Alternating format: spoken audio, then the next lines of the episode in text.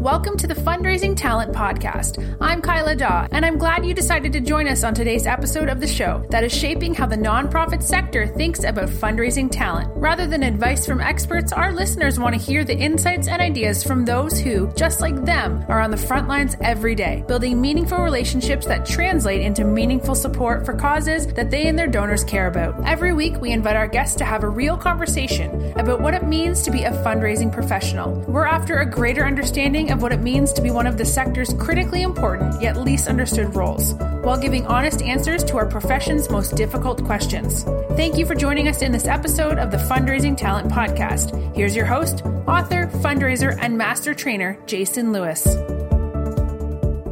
Hi, podcast listeners. My name is Jason Lewis, and I am your host for the Fundraising Talent Podcast. Before I introduce today's guest, I do want to thank our sponsor, QBAC. There's a big difference between a solution that measures a fundraiser's performance and a solution that helps a fundraiser perform. QBAC helps fundraisers to excel at their most critical task, developing deep, meaningful relationships with donors and cultivating them into lifelong givers. Give your fundraisers a better qualified portfolio, one that considers more than just capacity and simple scoring. Your fundraisers will also get insights into the hearts, minds, and connections of their donors. Fundraisers have a tough job. Help them close bigger gifts in less time by going to www.qbac.com to schedule a free demo. Podcast listeners, the Responsive Fundraising Roadshow is finally back on the schedule. We have several dates confirmed. Since 2014, our team has been providing high quality one day roadshows in partnership with nonprofit leaders who want to showcase their space and provide thought provoking and highly interactive fundraising training in their nonprofit community. Our roadshows have been described by our guests as hands down the best professional development experience that they have ever been a part of. This experience has been described as challenging assumptions with conversation inspiring content and new ways of thinking. If you would like to register for one of the upcoming stops on the Responsive Fundraising Roadshow,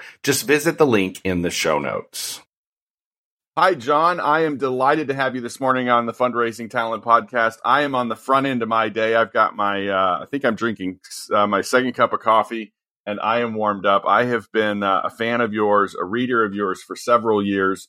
Um, I think I've cited you. I know I've you've seen me cite you on uh, LinkedIn and other social media places, and um, and you've seen me uh, and and a lot of my guests here on the, or listeners here on the podcast have heard me talk about your work. So I'm delighted that you're here with me this morning. Um, but Jon, before I keep rambling and we start talking about your book, how about I just ask you to introduce yourself? Uh, lovely to be here. Thank you for having me, Jason. Uh, so I'm Jon Alexander. I wrote a book called Citizens: Why the Key to Fixing Everything Is All of Us, uh, with a very ambitious title and a very, very ambitious kind of guy. Um, but I am I'm in the UK right now, so it's uh, middle of my day, uh, getting getting getting through things pretty well, uh, and and about to set off on a big world tour. Crazily enough, next week with the book. So so yeah, looking at the world, feeling feeling slightly daunted and and and and things aren't all going in the right direction as we all know but um but but pretty excited about some of the stuff I'm working on and and and and the change that might be possible. Yeah Jon so uh, I as I shared with you before we hit the record button I've been following your work. Uh, before we dive officially into the book, which for our listeners, uh, we're going to dive really deep into some of the primary themes in Jon's new book, which I have been uh, uh, reading and overreading and sourcing and stuff. Um, but can you just tell us a little bit about sort of the journey of the New Citizens Project and sort of how this came about, um, and, and, sort of where what got you everything pre the book? Sort of bring us all the way to the book, and then we'll uh, then we'll dive into your book. I'm going to get that back into the mists of time. Uh, yeah, so, yeah. I mean, the, the the story I guess really begins when I I kind of stumbled into the advertising industry back in around 2003. Uh, and, and, and I, I, went into that industry really kind of off the back, uh, essentially, of, of, watching the, the watching the, the, speeches and the talks that were given off the, after the World Trade Center came down, essentially, uh, and and and and the, the line that was given to us was that like the, the, the way to defend our way of life is to go shopping, you know, and and and I I stumbled into that industry really wanting to make my contribution, like feeling like I was going to do good work in the world. Uh, and, and my first boss uh, described my job to me by saying, "What you've got to remember is the average consumer sees something like three thousand commercial messages a day." And your job is to cut through that. You've got to make yours the best. And I, and for a while, I was kind of happy with the first, uh, the first part of that, the, the, the, the, the kind of the make yours the best, the compete, the, the, the, the win through. And then I began to think about that 3000 a day thing. Um, and, and, really that was when the I went I went through the looking glass down the rabbit hole whatever you want to call it and started to go like what are we doing to ourselves when when that's the story we surround ourselves with, when when we live in this kind of when we swim in the water of what I've come over time to call the consumer story. Um, when and and and and I think like the, the the limits that that places on on what we think we're capable of, what we imagine to be one another's motivations, are so deep and and I went through a pretty dark time working in advertising uh, as I as I went deeper into this, and then and then sort of stumbled out um, in around 2010, 20, 2011, and and started to try and find other more constructive questions to work with, and and eventually sort of came around to this notion of what would it look like to bring the same creativity and passion and and, and possibility to bear on involving people, inviting people into their agency as citizens rather than just selling them stuff as consumers. And at that point, go on. Yeah, John, I, have been I've been eager to ask you. You know, there's a couple of other voices in the United Kingdom that seemingly are sort of going on this same genre. Are you familiar with the the late uh, Robert Phillips and his talk about PR? Um, th- you know, I read that a couple of years ago. The name of his book, PR, you know, trust me, PR is dead. And he was sort of asking some of these citizenship questions. And then I think the pirate guy, the guy who talks about being more pirate. I mean, are, are, are we all, are we all, is, is there just sort of a, a cohort of folks over in the United Kingdom that are sort of better at asking some of these questions right now that maybe some of us Americans just aren't there yet? I, I, mean, I think there's certainly a cohort in the UK, and, and Sam, the, the the pirate guy, as you call him, is a, is definitely among them. Uh, as was right. as was as was Robert, wonderful guy. But I think it's happening everywhere, you know. Uh, and yeah. in the states, there's definitely a cohort. I mean, look at Eric Liu um, and Citizen University and, and the work mm-hmm. he's doing with that. Look at and, and the concept of civic Saturdays that's sort of spreading all over the place. Uh, look at Baratunde, Baratunde Thurston, and the, the How to Citizen podcast that's massive. Uh, uh, I mean, and those are just thinking really directly with the with the word, with the with the exact word. But if I look more broadly, you know, the, the movements that are growing, the, the, the the ideas that are building out of places like Oakland, California, with uh, with Zach Norris and, and the Restore Oakland uh, community and, and, and group there working on restorative justice, and and I could look to Know, I'm trying to think. Any, uh, uh, uh, pretty much the joy of this work really is that once you start to see this story, once you start to see through this lens uh, uh, uh of people as citizens, not just as consumers, you, it's it kind of feels like you're peeling back the surface of of the world and seeing this whole rich, joyful thing underneath that surface that, that you sort of never knew was there. And and really that's that's the greatest joy in my work is is is helping people just just peel back that surface and look look beneath what they thought was there and go oh my god like so much is possible in this time. Yeah so Jon i was i was talking about this this notion of going from citizen from consumer to citizen with a colleague of mine in canada recently and she just couldn't own the she expressed some hesitancy um, around the word citizen. She couldn't own it and I felt like uh, I felt like she couldn't see it, and so we had some dialogue. And I think at the end of the conversation, and I shared the uh, the framework, you know, the three columns that you've got um, that I think are fantastic that sort of frame up what it means to be a citizen, what it means to be a consumer and a subject. Um, but uh, you know, you make this distinction in your book, the difference between citizenship, which I think is particularly helpful, the idea of sort of citizenship as a status versus citizenship as a practice, the idea yeah. of a noun versus a versus a verb. And and as I've been sort of wrestling with this idea in some of my own work, I have found that it's the being a citizen in more of an active role. And and and, and it's not a commodity that you can buy, right? right? Because you even sort of make that uh, you even make some references to that idea that that a lot of times we see citizen citizenship sort of comes with this we can sort of earn it, buy it, and that it entitles us to things. And I don't get the impression that's really what you're talking about. Am I right?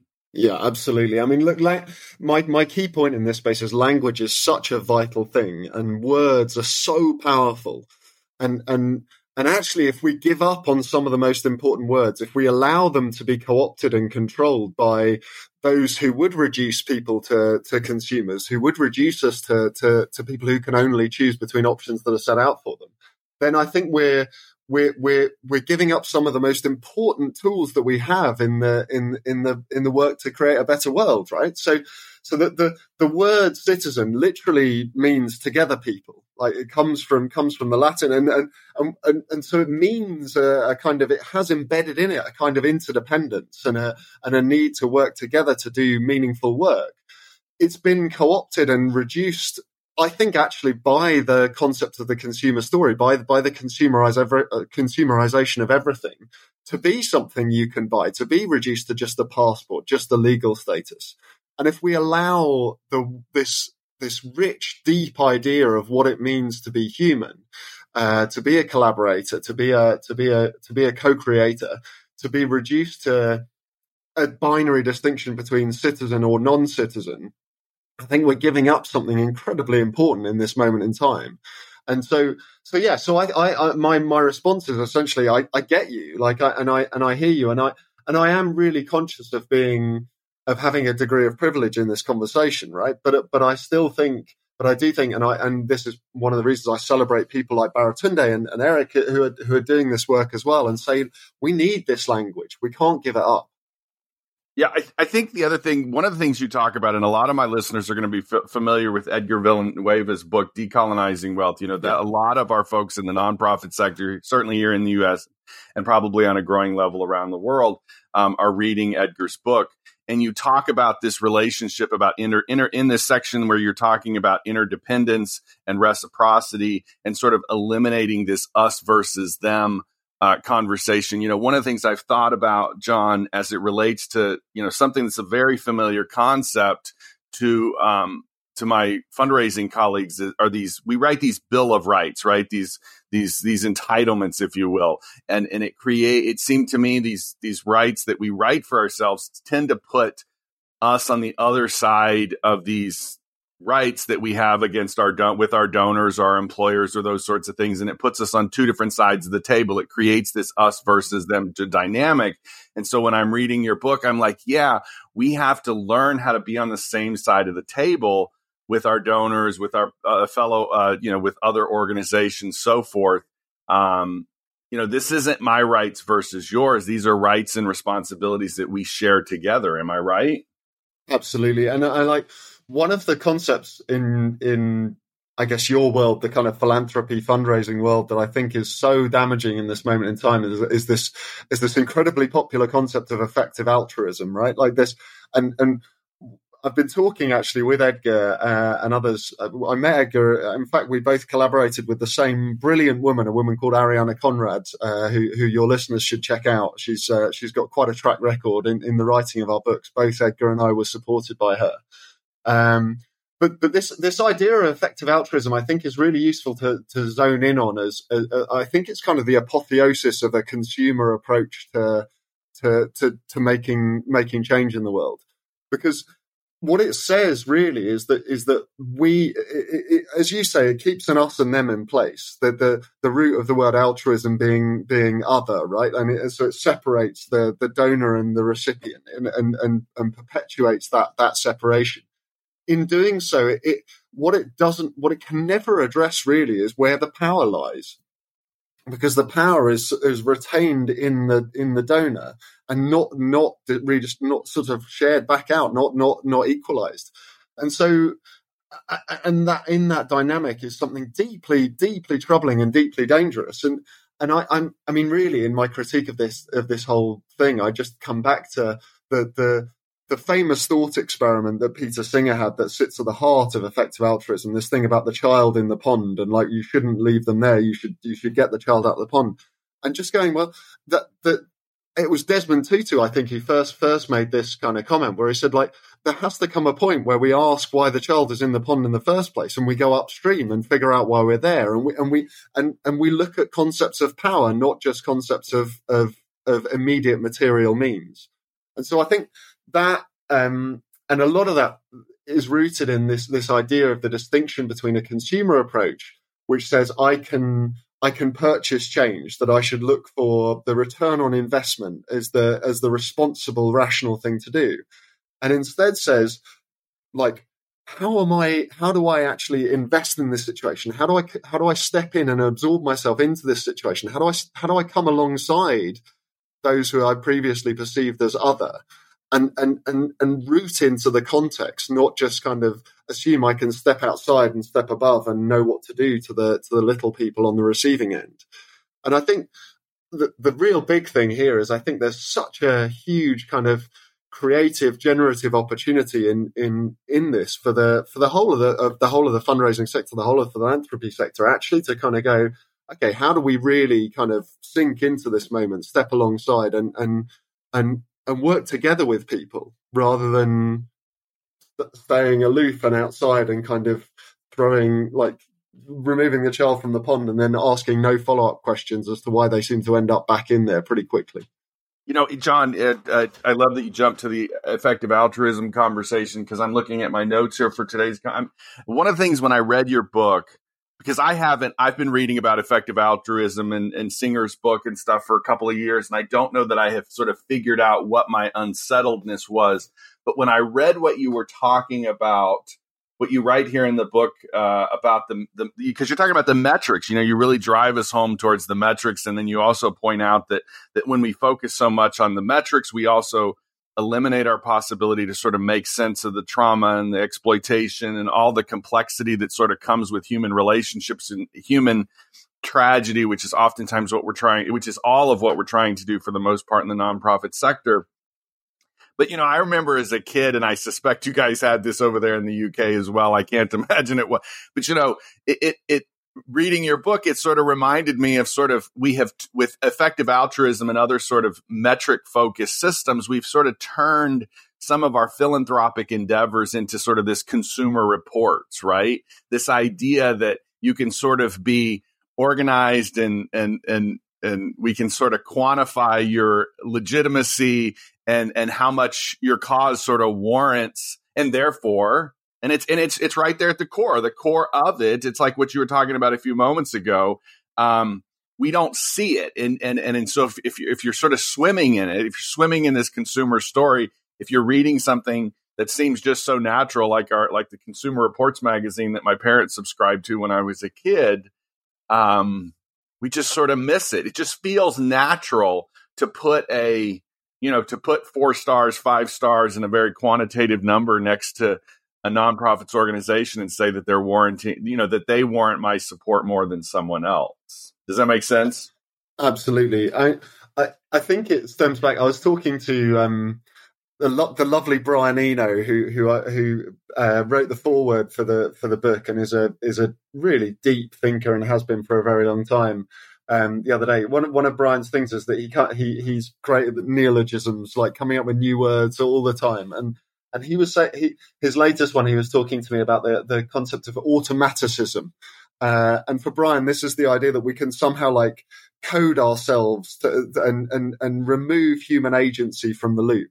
If we if we de- if we define uh, enough kind of judgment characteristics, then we don't need any any human agency. It doesn't character ceases to matter. The the world will will end up uh, the way the way the best possible world and I, like that actually comes right back to this to what i think is at the core of what i call the consumer story which is this idea that actually like we we can design the world such that self-interest will add up to collective interest mm-hmm. and that's that's, right. that's really the root of it um the, the the consumer story is I think of these things almost the kind of as kind of moral stories in the sense of like a, a way that, that, that we should live and, and the consumer story says like pursue self-interest. Like look out for number one. Look out for the best return on your investment. Choose the option that works best for you.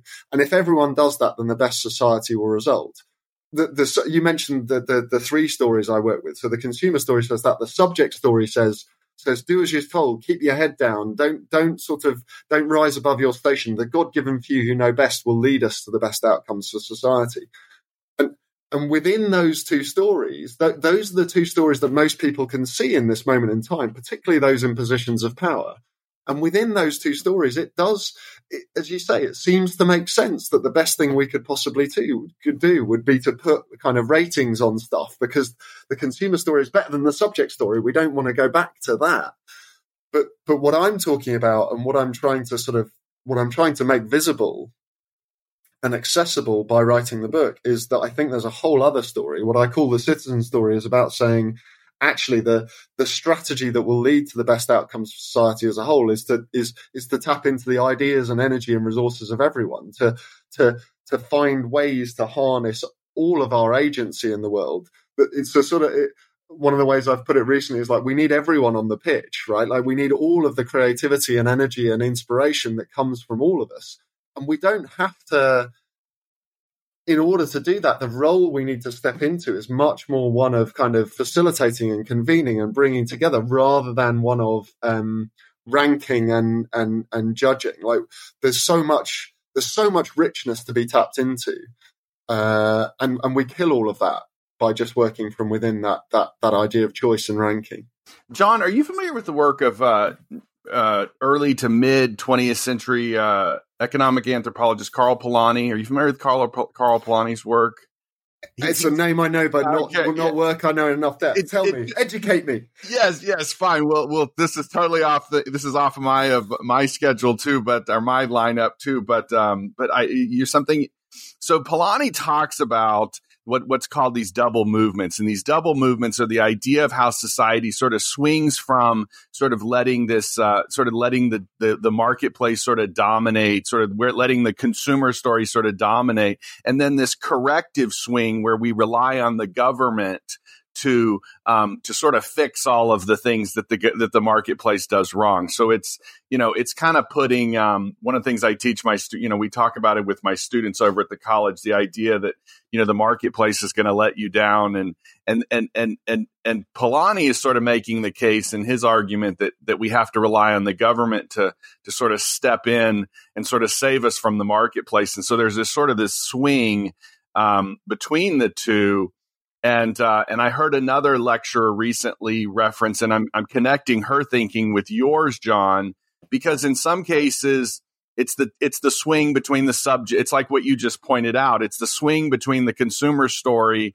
and I even see that here in our sector, where because our donors are behaving so consistently with the consumer story, the inclination is to regulate and to you know to to be very coercive and to change laws to rely on the government to sort of fix everything that's wrong with philanthropy and i'm thinking no maybe there is an alternative maybe there's a different story that we're more that we're less familiar with and this would not be the you know Polanyi doesn't talk a whole lot about the, this. This would be like a triple movement, if you will, because I think that's kind of what you're getting at.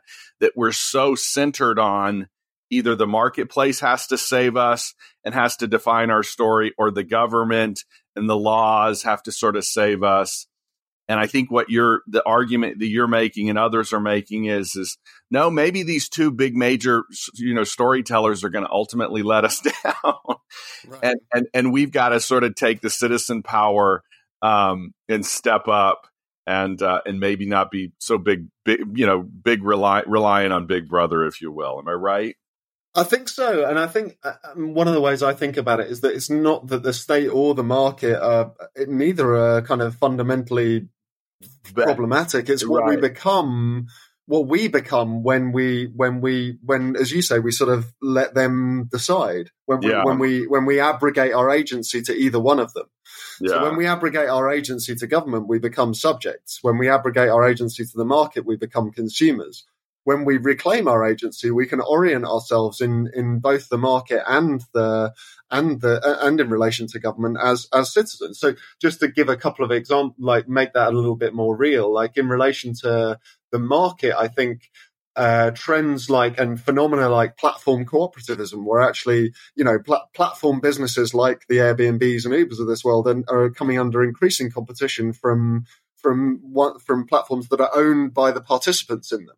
Uh, yes. or, and and that's that I think is a really fascinating trend. Well, uh, even and it's sometimes on a really local level, which is fascinating. Like Ride Austin in in Austin, Texas, uh, is a competitor to Uber that's owned by the drivers, or uh, or in relation to to government, what I'm the sorts of things I'm really interested in is when when government sees itself as a Uh, like much more much more authentically as a as a sort of participatory entity rather than as one that that steps up stands above and decides for. So I could talk about Taiwan and the way that, that the Taiwanese got through COVID with the most successful program in the world with a with a set of principles they described as fast, fun, and fair, and basically involved kind of crowdsourcing the whole government program in a way that that increased trust, kept the death rate low, never went into lockdown. Like these things, and this just hasn't been talked about.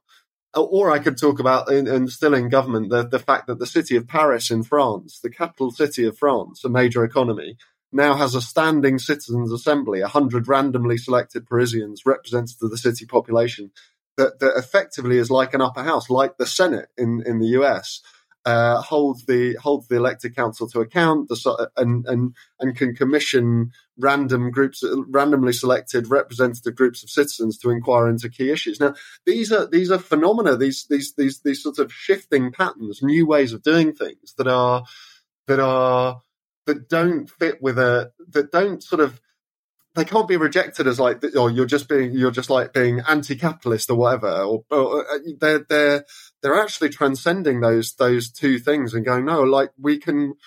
The work we need to do is to orient in relation to both those big institutions in a different way. We need to to the to the thing to the to the sort of Enoism of automaticism. Like we need to get rid of that and go, no, like we shape the world. We do with every action we take and and we aren't limited just to just to sort of put, we're not programmed to pursue self interest. That's nonsense. Yeah. Neither were we programmed just to do as we're told. We have yeah. we have agency. Yeah, you've got to pick up. You got to. Uh, Polanyi wrote a book called The Great Transformation. You've got to familiarize yourself with it because I think you'll it just just in the sort of as you were sort of commenting there.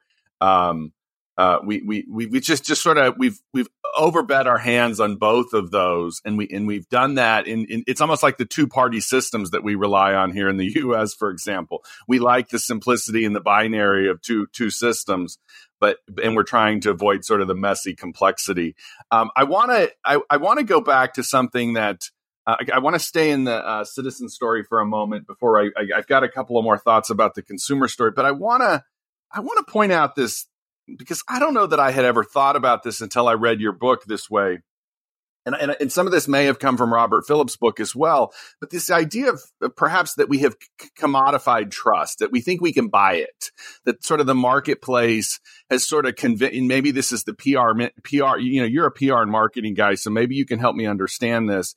But we have every year, a lot of my colleagues sort of ta- have a, have a, there's sort of a phase in the year. You know, there's a month where we talk about the, you know how the level to which nonprofit organizations trust their or the donors trust us et cetera et cetera. And i don't know after reading some of what you have to say of this idea of believing in people. You know you talk about the idea that it's sort of it's a it's a granted and sort of a given rather than something we have to buy and earn. And i think that's a that's a scary that's a scary honestly that's a scary proposal for someone who's used to uh, for somebody who is in the consumer story who says you're going to have to earn that from me or i'm going to have to buy that from you. But then to sort of have to sort of make it a granted thing like i'm going to trust Jon Jon's going to trust me as fellow citizens. Um, but i think that's where you're challenging us to go am i right? I'm really glad you went here. Yeah I, the, the way i would describe the central dynamic really of our times is that you, you know how every, everyone talks, and I think you're hinting at this. Everyone talks about how people don't trust institutions. Yes, right, right. Levels of trust in institutions are dropping, and and what I don't think we talk about enough is that that is part of a that is one one driver, one sort of um one part of what what's actually a vicious circle, a vicious cycle. Sorry, excuse me. Um, so yeah, what I don't think people talk about enough is that is that the idea that people don't trust institutions is actually only one part of a vicious cycle. The other part is that institutions don't trust people, mm-hmm. right? And and and what we see when in if we think of, if we sort of consider that cycle is that when people start to lose trust in institutions, which essentially is pretty understandable, like the, the, the structures of our society aren't just aren't like in uncontestably really aren't really aren't facing the challenges of our times.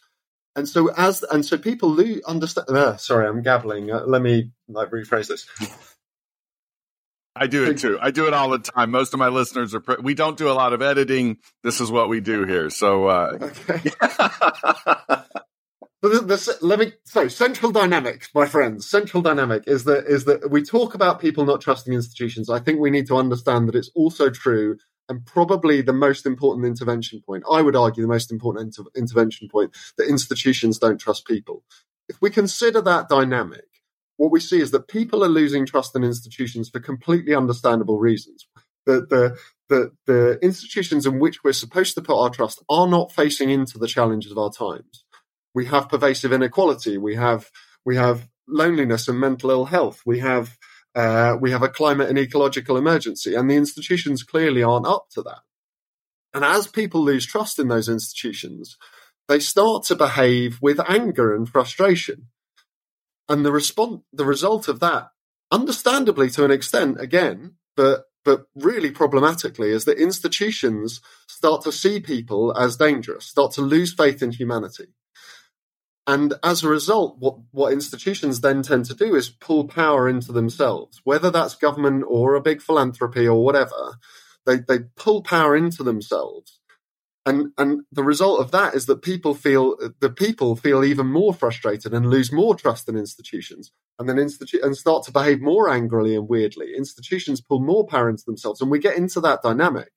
And i think different parts of the world were at different parts of that cycle. But but the kind of the only real way to break that is is institutions like people inside institutions taking a leap of faith in in people and that, that's really hard to do. It's, and that involves sort of pushing power out, not mm. not not sort of hugging the teddy bear of of of, of despair and, and and despairing about humanity, but trying to sort of alleviate the damage by putting putting the money in the most effective place we can. It, it involves actually putting faith and power back into the hands of of well out into the hands of people in a way that's that's never really been done my, the place where this insight first really hit me was was when I was interviewing. I mentioned the Taiwanese government and, and their COVID program.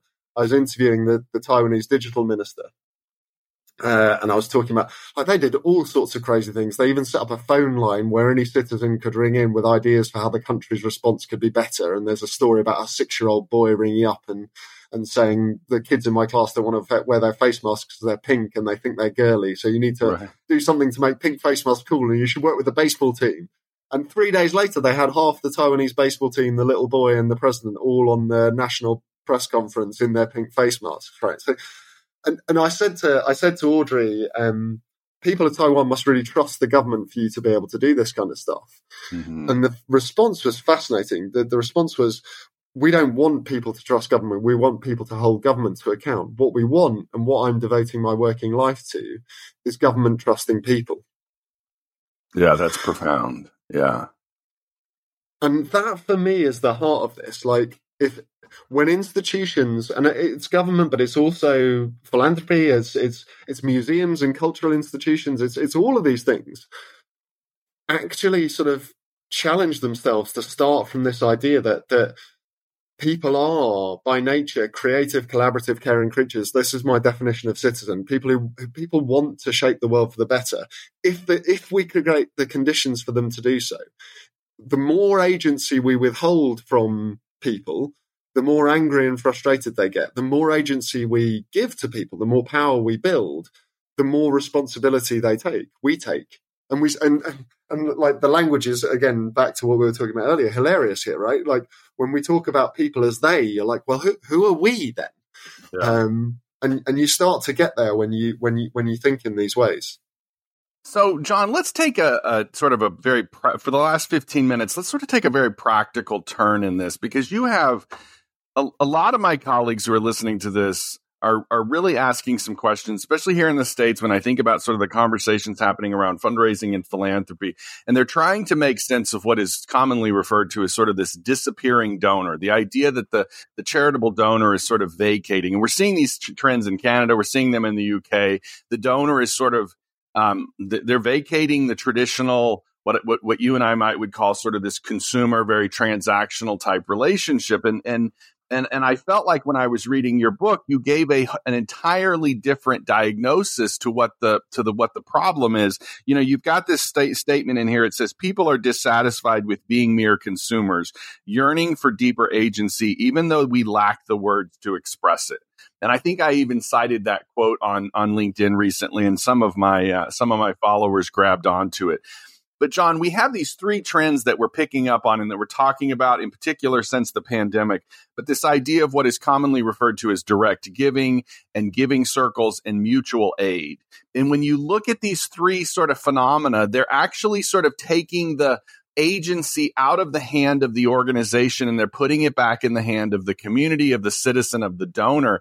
And it's sort of ruffling, and it's more than ruffling the feathers of my colleagues who've sort of seen themselves as sort of these professionals of raising philanthropic support. And their donors are saying, we're still going to give. We're just not going to give through your channel and your cha- and, and, and I think when I read through your book, I'm, I, I think what I'm just simply hearing is I'm hearing a donor who says, I don't want to I don't want to be a consumer donor. A donor, a, a donor is consumer. I want to be a donor as a citizen. You follow what I'm saying? hundred percent. Yeah, I think. I mean, I think what's going on is people want to. People want to be in relationship with the work, right? Yes. And I think, and I think that's the. I would argue for for these kind of professionals, and this isn't a sector I know hugely well, so I'm really keen to kind of learn from you and maybe maybe kind of bounce into this conversation a little bit. But I think I think if I apply some of the work we've done in other areas, I think what's what my hypothesis would be that the the role that these sorts of professionals need to move into is what, much more one of a kind of facilitator of relationship rather than a kind of ranker of purchases. Yes, right. It's, uh, it's like you're not you're not a marketplace broker anymore. You need to be a relationship builder and a and a and a, and a relationship opener. And I think in that work, I think we have these. Um, the third part of the book, as you know, is is structured around what what I offer as the as the three principles of participatory organisations. But I think they apply in many different ways. And we talk about we talk about purpose, platform, and prototype. Uh, and so, and and the first one, purpose, is really about what what are you really trying to do in the world and and the, the, the add-on that we put is like what are you trying to do in the world that's so big that you need other people to to do it with you? Need other people to get involved in it. And i think asking that question on both sides like what what are the donors what are the donors passions? What are they what do they really care about? What what mm-hmm. world do they want to create? What what's their what are they trying to do? What do they believe in?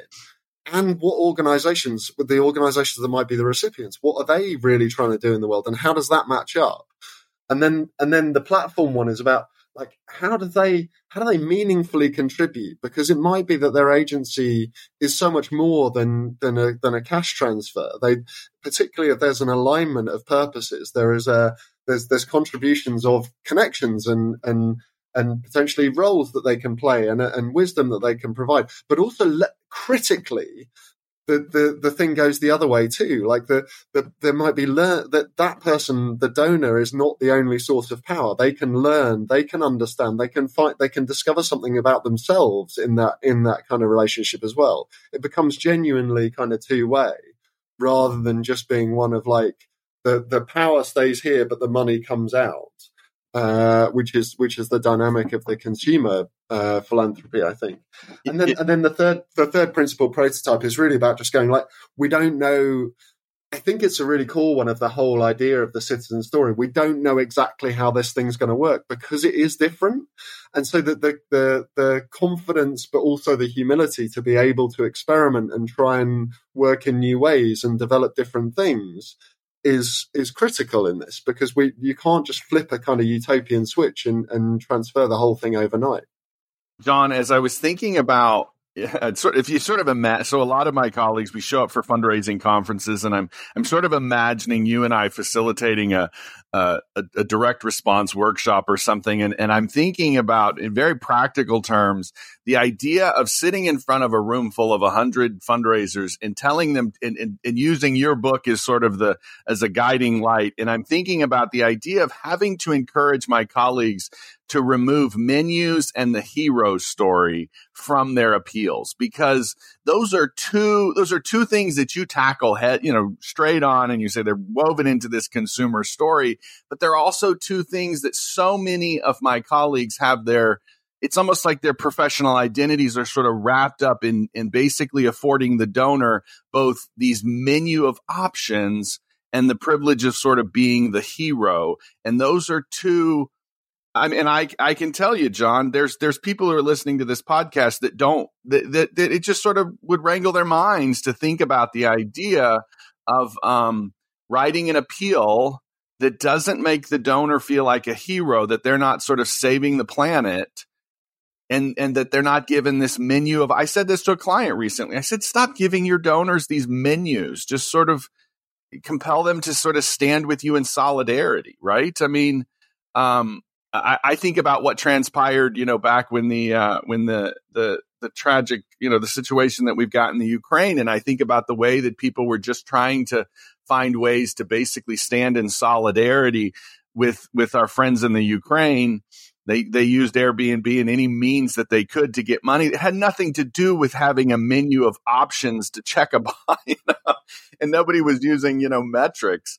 Just wanted to stand in solidarity with them. You follow my thinking? Yeah, and uh, maybe what I'd add on to that is like still building on that Ukraine situation. That the the it wasn't just money, right? It was people were sharing information, and and and uh, Zelensky actually went on and gave a speech uh, uh, early in the early in the war, early in the invasion, where he said, "Help me get accurate information to the Russian people. Like anything you can do. I don't know how you're going to do it, but help me." And, and people started using TripAdvisor and Google reviews and stuff like this to post accurate information onto restaurant review sites in, in St. Petersburg and Moscow. Like there was an intense, like, and that's just one example of so much, but there was a, this intense level of creativity that was tapped into by, um, by Zelensky framing that question and, and framing that need. And I think that there's a clue in that, right? Like the, the, the opportunity for these kind of fundraisers, these these brokers to to to to work with their their with their clients to say like, what what do we really want to do in the world? And the, and the key to this, I think, um, coming back to why these sort of conventional methods of menus and the hero the hero um the hero complex, the hero story is is failing, is I think that um it's just not credible anymore. Like people don't believe it. Uh, yeah, Jon, I gotta hold you. I had a I had a guest, a woman from Canada, say that same thing to me. Uh, I don't know, it nine months ago. We were having a very similar conversation, sort of deconstructing contemporary fundraising practices, and it caught me when she said the exact. I I I, I could have forecasted you were going to say that. People just don't believe it. They just fundamentally have been essentially feel like they've been lied to so many times, disappointed. I mean, that's what. um you know, when we talk about consumerism, for example, I've read a number of these authors who've read, you know, written very heavy critiques and sometimes way over my head about why consumerism sort of lets us down. Shit, Jon, we just don't believe it anymore. It's just yeah. a lie. It just comes across as a lie. So whether it ends up in our mailbox or whether we're buying something off the shelves at Walmart or Target, we just we sort of we sort of instinctively sort of as even as we reach for it and take it home, we know it's going to disappoint us. Right. And and this is like the the denial, the attempt to pretend that the complexity of the world and the scale of these challenges isn't there is just can't hold anymore and maybe the way I really like to think about this, and maybe one of the most powerful kind of conceptual frames that I've I've ever come across, and, and that I dug up in the research for the book, is this is a concept I, uh, that that um, originally comes from family therapy and a guy called Barry Mason, and uh, completely unheard of, like pretty small name, but I think it's really profound. And what Mason uh, talked about was was the idea of what he called safe uncertainty. And so he, he draws a two by two matrix uh, and he says, like, anyone who comes for therapy is in is in one of two mental states. They're either unsafe, uncertain, ah, I don't know what to do, mm-hmm. or unsafe, certain, I'm bad and I know I am. And what they think they want, he says, is safe certainty. Tell me what to do to fix it. Like, give me the answer, the solution, the pill, the whatever. Right, right. And he says that the, the critical thing to understand is that safe certainty doesn't exist. And the pursuit, the pursuit, the only safe certainty is death, right? Like, right, or right. death and taxes, maybe, if you want to go all Franklin on this. But like, the, the, the pursuit of safe certainty is one that will just end up imposing kind of falsity upon falsity. The only real situation that we can really create that's really nourishing is safe uncertainty, where you go, we're gonna we're gonna figure this out we're gonna we're gonna stand together. We're gonna the the thera- the role of the therapist is going to be to hold the space and make sure that you're you feel supported, and then we're going to figure out what to do next and where to go from here. We're gonna we're gonna find a way together. Yeah, and I think that that analogy then goes so far beyond the world of therapy, right? Like it's it's what I would argue it's what our governments and leaders need to be doing. It, we we need leaders in this moment in time who are going to say like like the Taiwanese government did. Like, we don't know how to get through COVID, but we do know that we'll get through it better if we involve the ideas and energy and resources of everyone. We need, we need that on climate. We need that on, on inequality. We need, we need some admission that there isn't a kind of off the shelf answer to these challenges. But, but that we, but, uh, but the safety to say we'll get through it if we do it together. And, and, and that also then plays down, plays through everything in between. And I think is a role that, that, that fundraisers and consultants and so forth can step into to go, look, I'm to, you care about, you care about climate you, you, and like, honestly, we don't know how to fix that. Like, no, no one's hundred percent on it. What we can do is go, like, let's figure out what your particular kind of motivations, what your, what your role can do and whether you, and, and what what home is for you, what the level of your kind of intervention wants to be. Does it want to be really local? Does it want to be really global? There, there's no kind of there's no set answer, but there is a there is an exploration and a matchup of the of the of the individual and the power that's there, and and the organisations and the and the and the participants that can come alongside that to to build something really powerful. I think I think what flows from that, uh, one of the one of the other sort of ideas I, I got really excited about in the research of the book is this is this idea that change, making the big changes in the world, isn't achieved by finding the kind of logical, most effective intervention point and piling everything in there. It's much more about what um, what one of my men, what the, a mentor of mine, Orit Gal, uh, calls social acupuncture. It's much more about like where is the energy and how do you release it so that so that this kind of this this building and burgeoning kind of new story of who we might be or this idea of people as citizens can kind of flood through rather than be kind of choked off you know, your, your your your your last thought, your thought there reminds me of. Uh, so I recently read Margaret Heffernan's book. She was a guest of mine on the podcast. I don't know a year ago, and she talks about how we sort of a lot of us still want to exist in the in the 19th and, and 20th century sort of complicated way of seeing the world in a very linear, as if the you know the economy and everything else is a, is a complicated machine and and and as I was reading your book and others, I'm I'm thinking, you know, this citizen story much more aligns with what Heffernan would talk about. The idea that that we're living in a very complex pluralist. I mean, just the the messy complexity that we have, the entangled world that we live in, with the hyperconnectivity, with the fascinating technology that enables us to do this.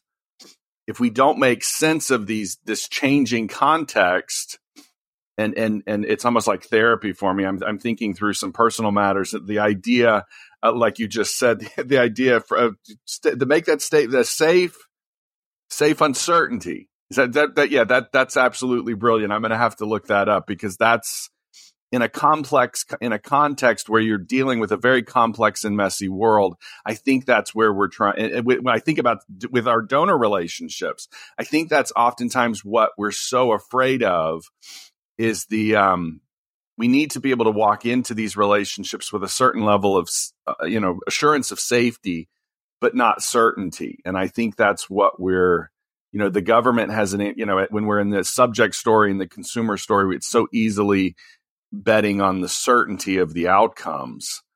Um, I, am I, suppose I suppose the the citizen has to get used to the we don't have certain outcomes. Yeah. No, I think that's right. It's yeah. um, and it and it comes back to this dynamic of trust, right?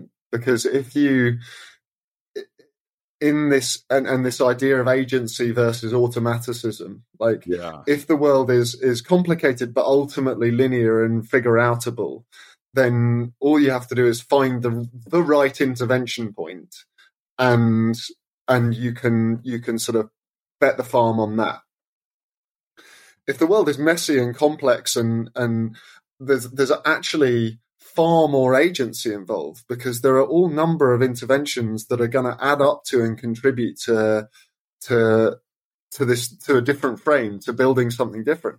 But there's no guarantees.